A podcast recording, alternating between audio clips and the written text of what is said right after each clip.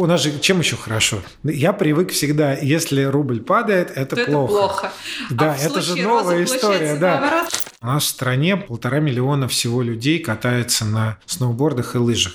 Мы начали с, по-моему, 700 тысяч евро первый год. Бертон был. Где-то к десятому было, наверное, миллионов 10. Ну, то есть мы в 10-15 раз выросли прям быстро. Одна точка начинает генерить больше, больше, больше, больше. Потом ты понимаешь, что ты бог ритейла, что ты понял все. Деньги обязательная история. Деньги это, это счет. Я хорошо сработал или плохо. Обязательно нужно о них думать.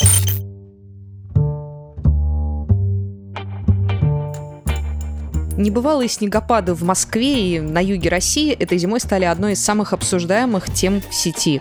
Пока одни выкладывали фотографии с лопатами и откапывали машины в городе, любители горнолыжного отдыха устремились на склоны. Как в этом году идет бизнес курортов и продавцов оборудования? Как повлияли пандемия и ограничения? Растет ли вообще число катающихся? Как в этой сфере построить бизнес и пройти путь от убытков до стабильной прибыли? Об этом и поговорим. Мой гость – предприниматель, который привез в Россию сноуборды Бертон и камеры GoPro, основал Riders Lodge, построил бизнес с миллиардными оборотами, теперь исполнительный директор круглогодичного горного курорта «Роза Хутор» Юрий Колобов. Это Надя Грошева и подкаст «Деньги не в счет».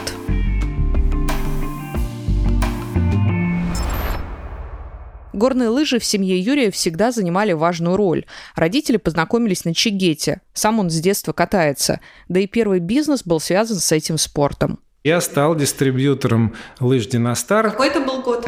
Это был 92-й. У нас офис первый мы сняли на Капрановский переулок, по-моему, это за Белым домом прямо вот. А когда Белый дом обстреливали, то нас всех оттуда, конечно, выгнали.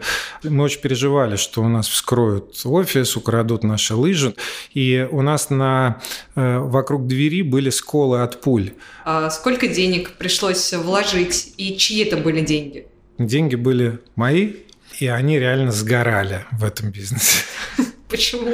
Ну, потому что, слушай, спрос на горнолыжные, с одной стороны, был колоссальный спрос, с другой стороны, в этой ценовой категории, в которой, ну, все стоило в Европе, его почти не было. Новые лыжи купить было, ну, не под силу просто нормальным людям. А в начале 90-х, когда открылся, открылись вот эти рынки, предпринимательство, появилась куча там из старых прокатов каких-то лыж, еще что-то. То есть народ возил просто микроавтобусами. Люди покупали микроавтобус, набивали его старыми лыжами, привозили, продавали лыжи, причем за день, и отбивали микроавтобус. Этот бизнес был очень странный. А я всегда иду с не самым простым путем, поэтому я решил сразу продавать новые. Ну, то есть спроса, новые, дорогие. Да, спроса не было, зато опыта набрался огромное количество. Когда началось движение дальше?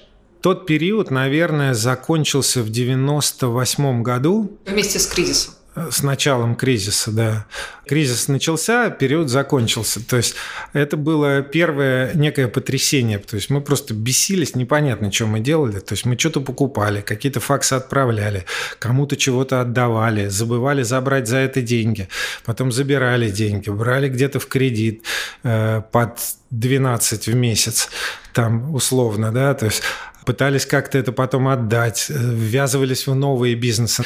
Вот, и к восьмому году, когда все притормозило, вот это вот все, вот эта вот суета, бег вот этот вот непонятно зачем кончился, э, начался кризис, мы решили, что вообще все, пора валить, то есть бизнес кончился. Вы Здесь... поняли, что вы не сможете купить Мы ничего не купим, партию. мы не можем отдать долги, там, если они есть, ну, в общем, как-то все грустно, плохо, и мы решили заняться розницей, я решил, в тот момент мы уже разделились с партнером, я занялся розницей, мы открыли магазин, такой достаточно известный в узких кругах, не Олимпийские игры он назывался тогда. Вот. А не Олимпийские игры он назывался, потому что сноубординг приняли в олимпийские виды спорта. И комьюнити, все сноубордическое, было крайне против этого решения, потому что считалось, что все, теперь начнется коммерциализация нашего любимого спорта, и мы назвались очень сложно, да, там не Олимпийские игры. Это был первый, на самом деле, более-менее позитивный бизнес, хотя тоже с плохим концом, но он, по крайней мере, в моменте имел положительный cash flow. То есть на нем можно было зарабатывать, э, жить. Э, закончил я его плохо.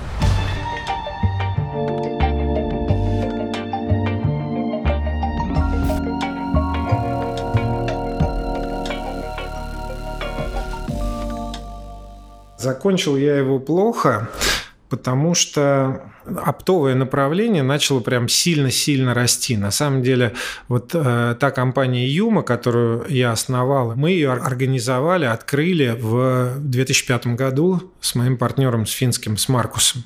И это был вот третий этап бизнеса такой. Юра Колобов 3.0 это был опыт. И он у нас начал очень быстро расти, прям сильно расти. Надо было сфокусироваться. И потом опыт вообще, он очень э, затратный по ресурсам, по финансам. То есть ты покупаешь э, много, э, маржа меньше, продаешь с рассрочками долго, да, то есть, а ритейл, в общем, не менее финансово затратный, там у тебя остатки давят, да, старые. И я решил, что надо избавляться от ритейла, кому-нибудь из друзей продать этот бизнес, чтобы, потому что теми же товарами он торговал. И плохо продал, то есть я продал под обещание заплатить хотя бы долги. То есть там не шла речь о продаже бизнеса как бизнеса, шла речь о том, что снять с себя финансовую нагрузку. Денег я так и не получил никаких, в общем. И ну, долги то, остались? Да, то есть я практически это все, ну не практически, а физически все сгорело и было покрыто прибылью вот этой новой компании Юма. То есть я оттуда зарабатывал уже отдавал долги за выход. Такой дорогой выход был из ритейла у меня, очень дорогой. Поэтому ритейл, я к нему отношусь, я понимаю, что это двигатель, наверное, торговли, но я к нему отношусь очень осторожно. И всем моим друзьям, кто влезает в ритейл, говорю, вы, у вас все хорошо, молодцы, но вы подумайте, как вы выходить будете. Многие говорят, а мы не собираемся выходить. Ну тогда отлично. А почему такой дорогой выход? Объясню. Ритейл, у него, у него два момента, два, две проблемы. Во-первых, остатки. У тебя есть неснижаемые остатки. Но любой бизнес мы хотим, чтобы он рос, да, то есть иначе это стагнация или рецессия еще хуже. Вот, соответственно, как растет ритейл? Сначала он растет по эффективности, то есть одна точка начинает э, генерить больше, больше, больше, больше, потом ты понимаешь, что ты бог ритейла, что ты понял все, и надо пойти в другие города, потому что там еще никто не знает, что ты бог ритейла. И ты идешь в другие города, и это главная ошибка, потому что в этом городе, может быть, и можно было что-то открыть, хотя бы ты здесь, а в том городе тебя нет. И ты лезешь в эти другие города, а, там тебе кажется, что все сейчас, ну не сразу же все строится, сейчас оно пойдет, пойдет, пойдет, остатков становится больше, соответственно, все прибыли все еще прибыльного бизнеса пока ты откладываешь в остатки тех новых точек, потом те точки становятся э, менее, ну или менее, или, допустим, неприбыльными. И в итоге весь твой бизнес становится нулевым, а расти надо, а закупки надо делать. Ты думаешь, ну, я в следующем году вырасту, а купить надо заранее за год. Ты начинаешь брать кредиты. В общем, ты залезаешь в какую-то длинную историю, в которой мы, мы с ней справились. Он все еще был прибыльным, но в конце, если ты хочешь вдруг выйти, ты должен быть привлекателен для кого-то, кто хочет это купить. Ну, тогда, в те времена, вообще продать ритейл – это было бы чудо какое-то. То есть, ну, а кто хочет купить сноубордический или там скейтовую сеть из пяти магазинов, которые кое-как дышат, да? Ну, никто не хочет купить. Кто, тот, кто увлекается этим. Ну, вот именно. Кто увлекается и кто хочет сменить работу и думает, что он сейчас, э, он из прибыли, он из прибыли со мной расплатится. Но я тоже был глуповат, и я решил, что у него это получится, хотя у меня не особо получился, мог бы и сам выйти. Вот. Ну, в общем, не получилось. В общем, плохо вышел, но зато в этот момент уже взлетела э, хорошо Юма, наша оптовая компания, и, в общем, ну вот она до сих пор летит.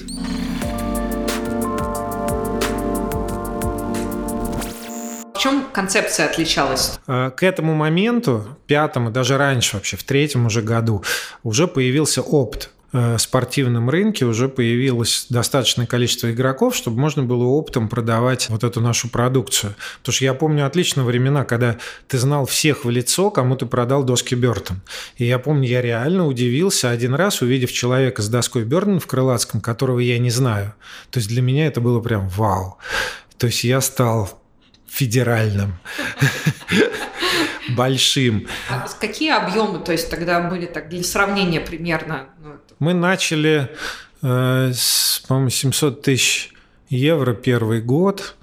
Бертон был, и у нас не было других брендов. И э, где-то к десятому, по-моему, уже было, наверное, миллионов 10. Ну, то есть мы в 10-15 раз выросли прям быстро. Потом, ну, был восьмой год кризис, потом было такое устаканивание этого бизнеса, шлифовка. То есть после этого э, уже так сильно бизнес не вырос, а там был прямо взлет. Прямо взлет, компания росла. Хотя, казалось бы, как раз э, должен был быть рост после 2014 года, когда у нас появились основные горнолыжные курорты? Мы после кризиса начали считать рынок. То есть мы официально покупали таможенные данные, считали, кто сколько ввез, делали все допущения, какие надо, там кто, кто как вез, кто еще в серую, кто в белую.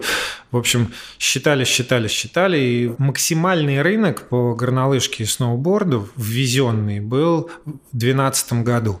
Он был больше, чем когда-либо, включая сегодня.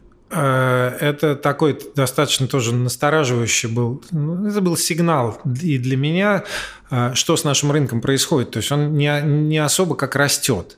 Хотя вот со стороны глядя, да, 2014 год должен был очевидно при и появлении Роза Хутор, и появление новых курортов, и Архыз еще появился там, да, то есть новые курорты должны были стимулировать рост рынка. Но по экипировке он не рос. То есть то ли из него выходили старые люди, заходили новые. Но, в общем, он оставался более-менее стабильным. А какую долю вы занимали? В сноубордах мы были... Э, мы, кстати, поэтому считать рынок начали, потому что у нас безумно после восьмого года выросла доля. Мы очень быстро восстановились, потому что видимо, сильные бренды после кризиса первыми восстанавливаются. То есть люди берут не ассортимент, не играют там в игры, да, я попробую, да, а берут, ну, там, лучшее. Мы, мы э, в каком-то моменте, там, в девятом году нам показалось, что вообще у нас полрынка. И мы испугались, потому что ну, это плохо полрынка, да, то есть как бы во всем мире у Бертона было 25-35%, ну, от, от рынка к рынку. И я думаю, ну, сейчас 50, значит, мы сейчас перестанем расти, начнем падать. И там две вещи мы стали сделать. Мы стали считать рынок, и, и в итоге так и случилось. Мы упали и где-то были на уровне 25-30%. Там от года к году мы э, работали.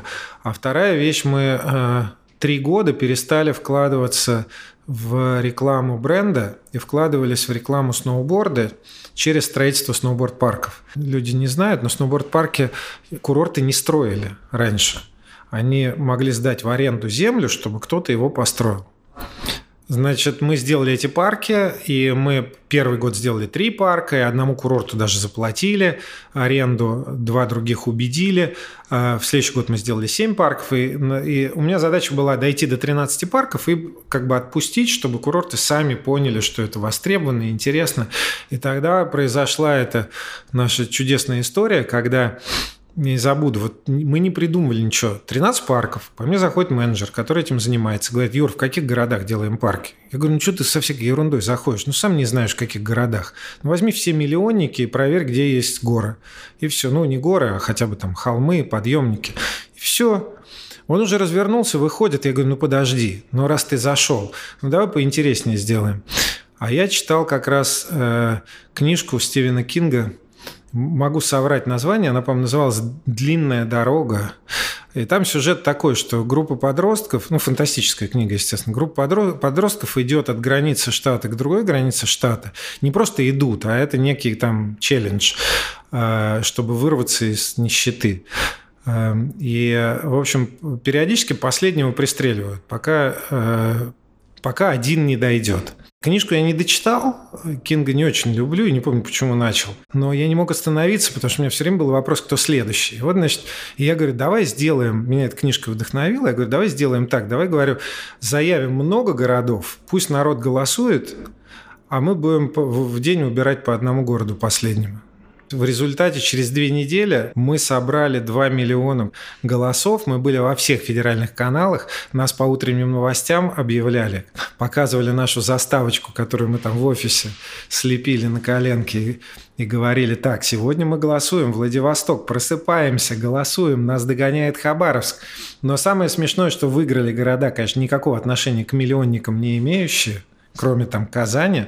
Как же они получили Москва пролетела. А потому что получилось, что а, объединяются комьюнити э, в маленьких пространствах, да, то есть в Москве не удалось объединить комьюнити, слишком большой город, в Питере не удалось, а вот, э, например, Сахалин, э, да, Камчатка, да, там Барнаул, да, у Казани единственный большой город, которому удалось. Набережные Челны, да, то есть чем меньше город, там голосовали все. Таксисты, э, домохозяйки, все, просто весь город. Все местные каналы об этом говорили. Люди выходили на демонстрации.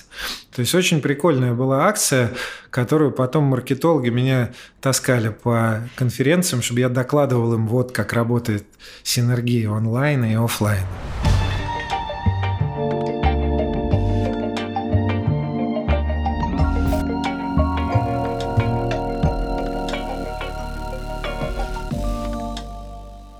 Как дальше строился бизнес? Когда появилась концепция а, гостиницы Riders, да, и вообще весь а, сама философия Riders? Мы когда э, готовились к Олимпиаде, ну, как дистрибьюторы Бёртон, надо было посмотреть, как интегрировать бренд в курорте.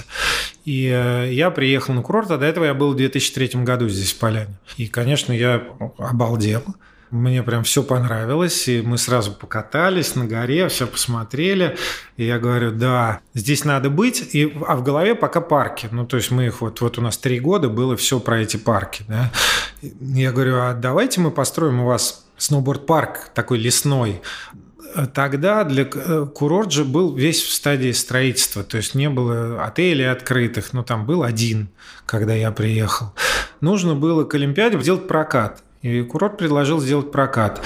Предложил нам, потому что не было партнеров вокруг курорта. Это в 2015 году сюда повалил народ, а э, до этого все крутили у виска, когда со мной разговаривали про мои начинания. Говорили, Юра, это же будет брошенный курорт, тут же ничего не будет, это же все развалится после Олимпиады.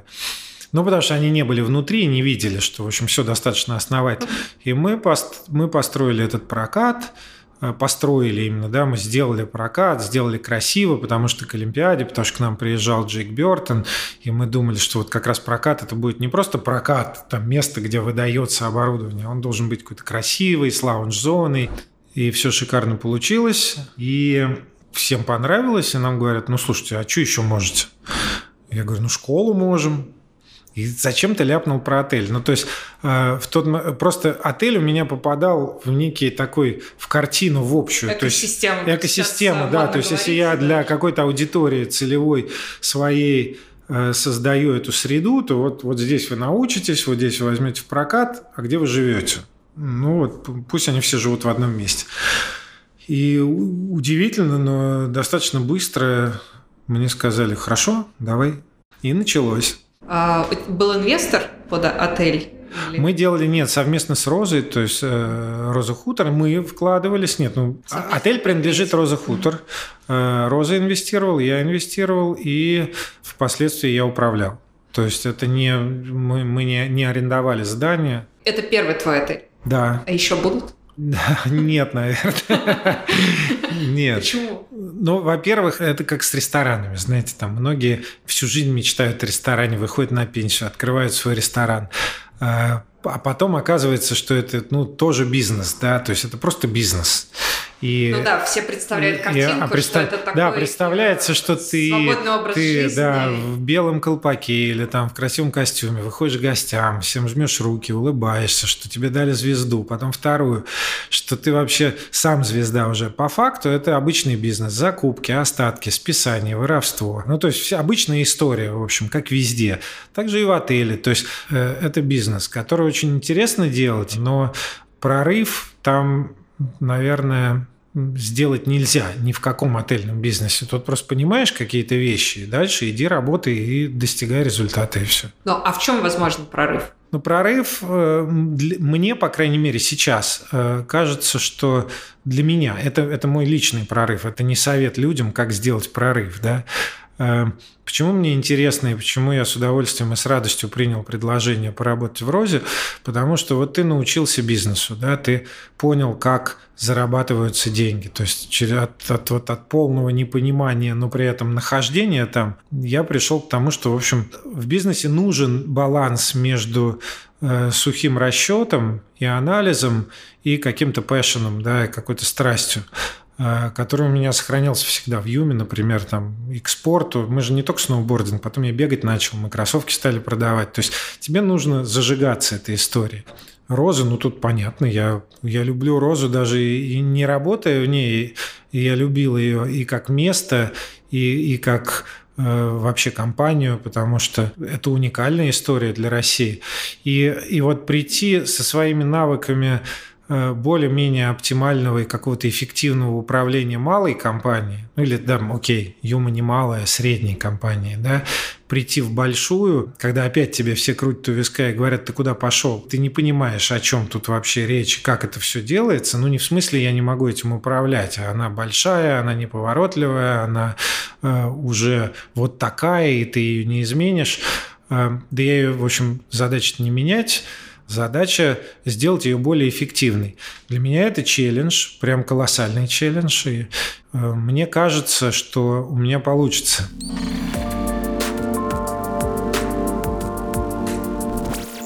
Какая конкретно задача сейчас стоит? Задачу сейчас конкретно я себе поставил. То есть есть длинная, есть короткая. Короткая заключается в том, чтобы э, повысить эффективность работы. Все-таки еще раз, любая большая компания всегда менее эффективна, чем маленькая. Надо прийти к какому-то золотому балансу. Да? То есть, ну, я надеюсь, мне это получится лучше, чем у предыдущих э, менеджеров, которые этим занимались. И э, я все-таки при прочих равных расходы, грубо говоря, эффективно могу уменьшить. Пока получается. А есть большая задача – это кардинально нарастить прибыли и выручки.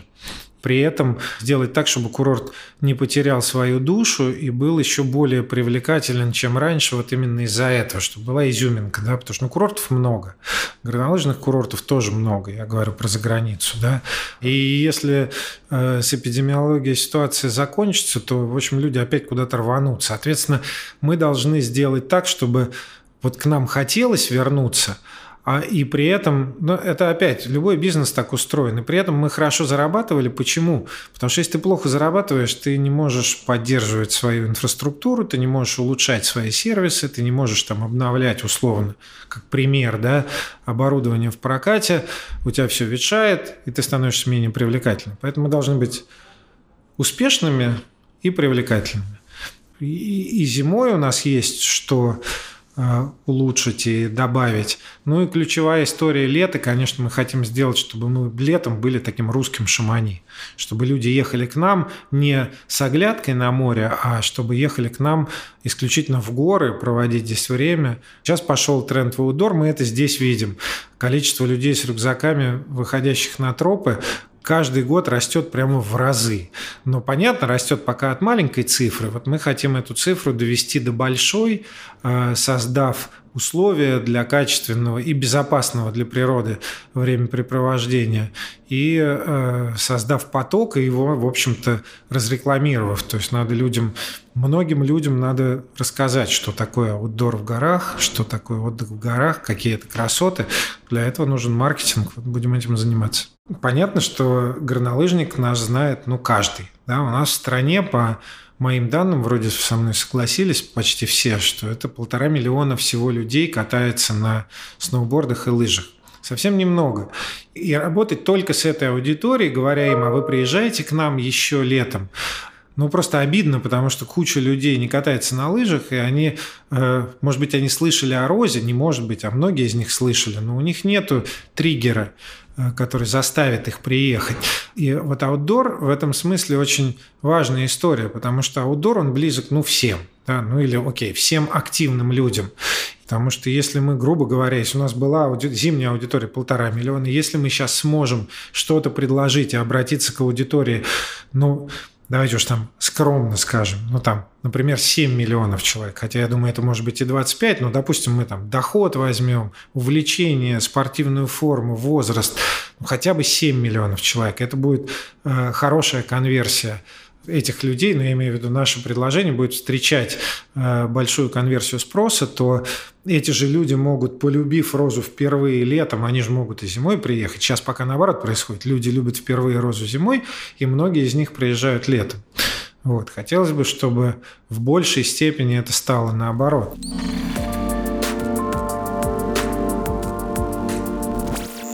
Вообще, когда строишь бизнес, важно ли следить за деньгами? Деньги обязательная история. Деньги это, это счет. То есть вот сколько я заработал, это не для того, чтобы я их потратил даже, а просто я хорошо сработал или плохо. Обязательно нужно о них думать, но у нас же чем еще хорошо? Я привык всегда, если рубль падает, это То плохо. Это плохо. Да, а это же новая история, да. Наоборот? То есть оказывается бывает по-другому. Это то самое импортозамещение. Да. А как же достичь больших высот в бизнесе? Как выйти на миллиардные обороты? Эти ранние этапы, которые я прошел, когда мы занимались чем угодно, там, безумно креативили, там, это была полная свобода. Да? Свобода становилась потом все меньше, меньше, меньше, но познав тот уровень свободы, который у меня был на ранних этапах бизнеса, когда я никакого бизнеса не сделал, это был неоценимый опыт, который очень сильно на мне отразился. Да? Мне вот этот старый опыт веселья позволяет чаще, чем другим, вылезать из коробки. Если ты в студенческие годы, когда ты форми- формируется, так сказать, ну, твой скелет э, как человека, э, твой бизнес-скелет, если в это время ты сразу попадешь корпорацию с правилами, с бизнес-процессами, э, если тебя сразу научат финансам, если тебе сразу объяснят, что такое NPV и что лучше делать, когда он меньше нуля и когда он больше нуля, то, честно говоря, вся романтика бизнеса улетит, и тогда ты с меньшей вероятностью будешь попадать в голубой океан, все, наверное, понимают, о чем речь. А в Красном океане ты, может быть, будешь самой зубастой акулой, но там дофига таких зубастых. Дураков-то тоже сейчас все меньше и меньше. А вот в Голубом океане там живут романтики. Но туда попадают не все. Вот в чем дело. То есть, чтобы попасть в Голубой океан, нужна любовь э, к тому, чем ты занимаешься. Нужна настойчивость. То есть, нельзя говорить, ну, я, слушайте, три года пробовал, ничего не получилось, я пошел. 5-10 лет. То есть надо заниматься одним делом долго. Это то, чего сейчас никто не делает. Сейчас все быстро хотят успеть все попробовать. Это новый тренд. Но все равно мой совет, ребят, попробуйте заняться чем-нибудь 10 лет, увидите, что получится.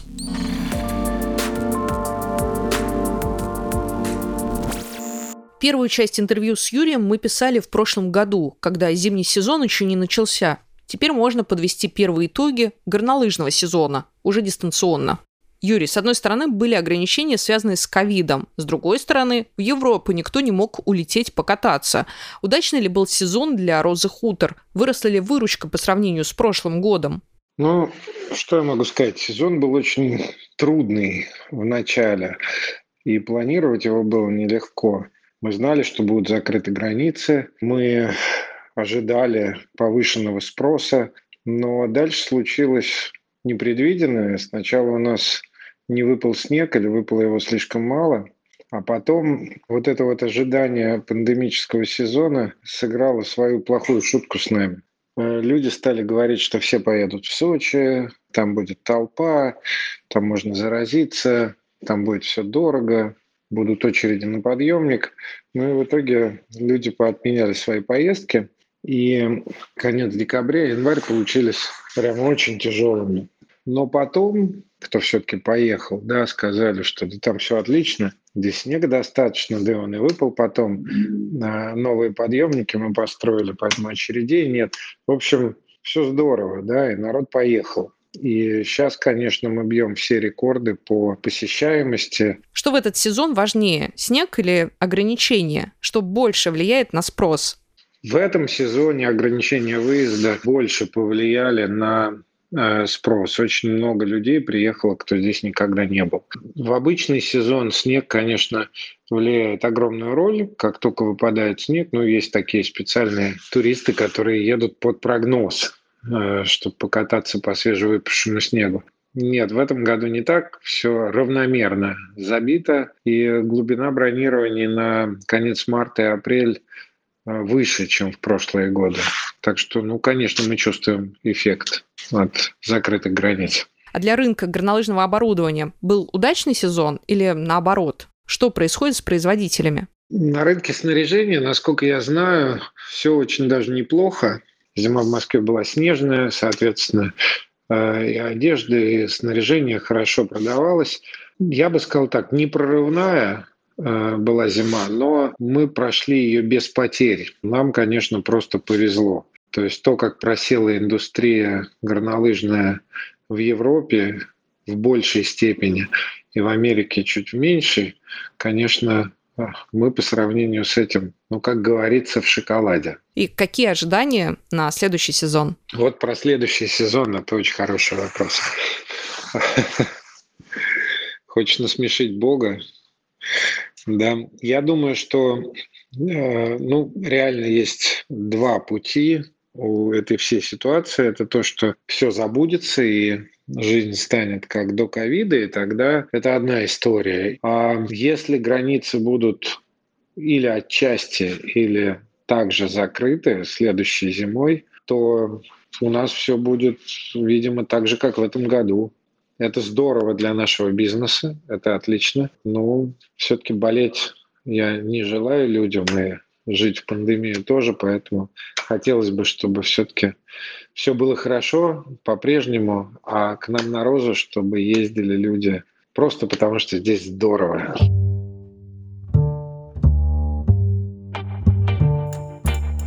Это был подкаст «Деньги не в счет». Слушайте нас в популярных подкаст-приложениях, оставляйте свои комментарии и пожелания. До новых встреч. Удачи вам в делах.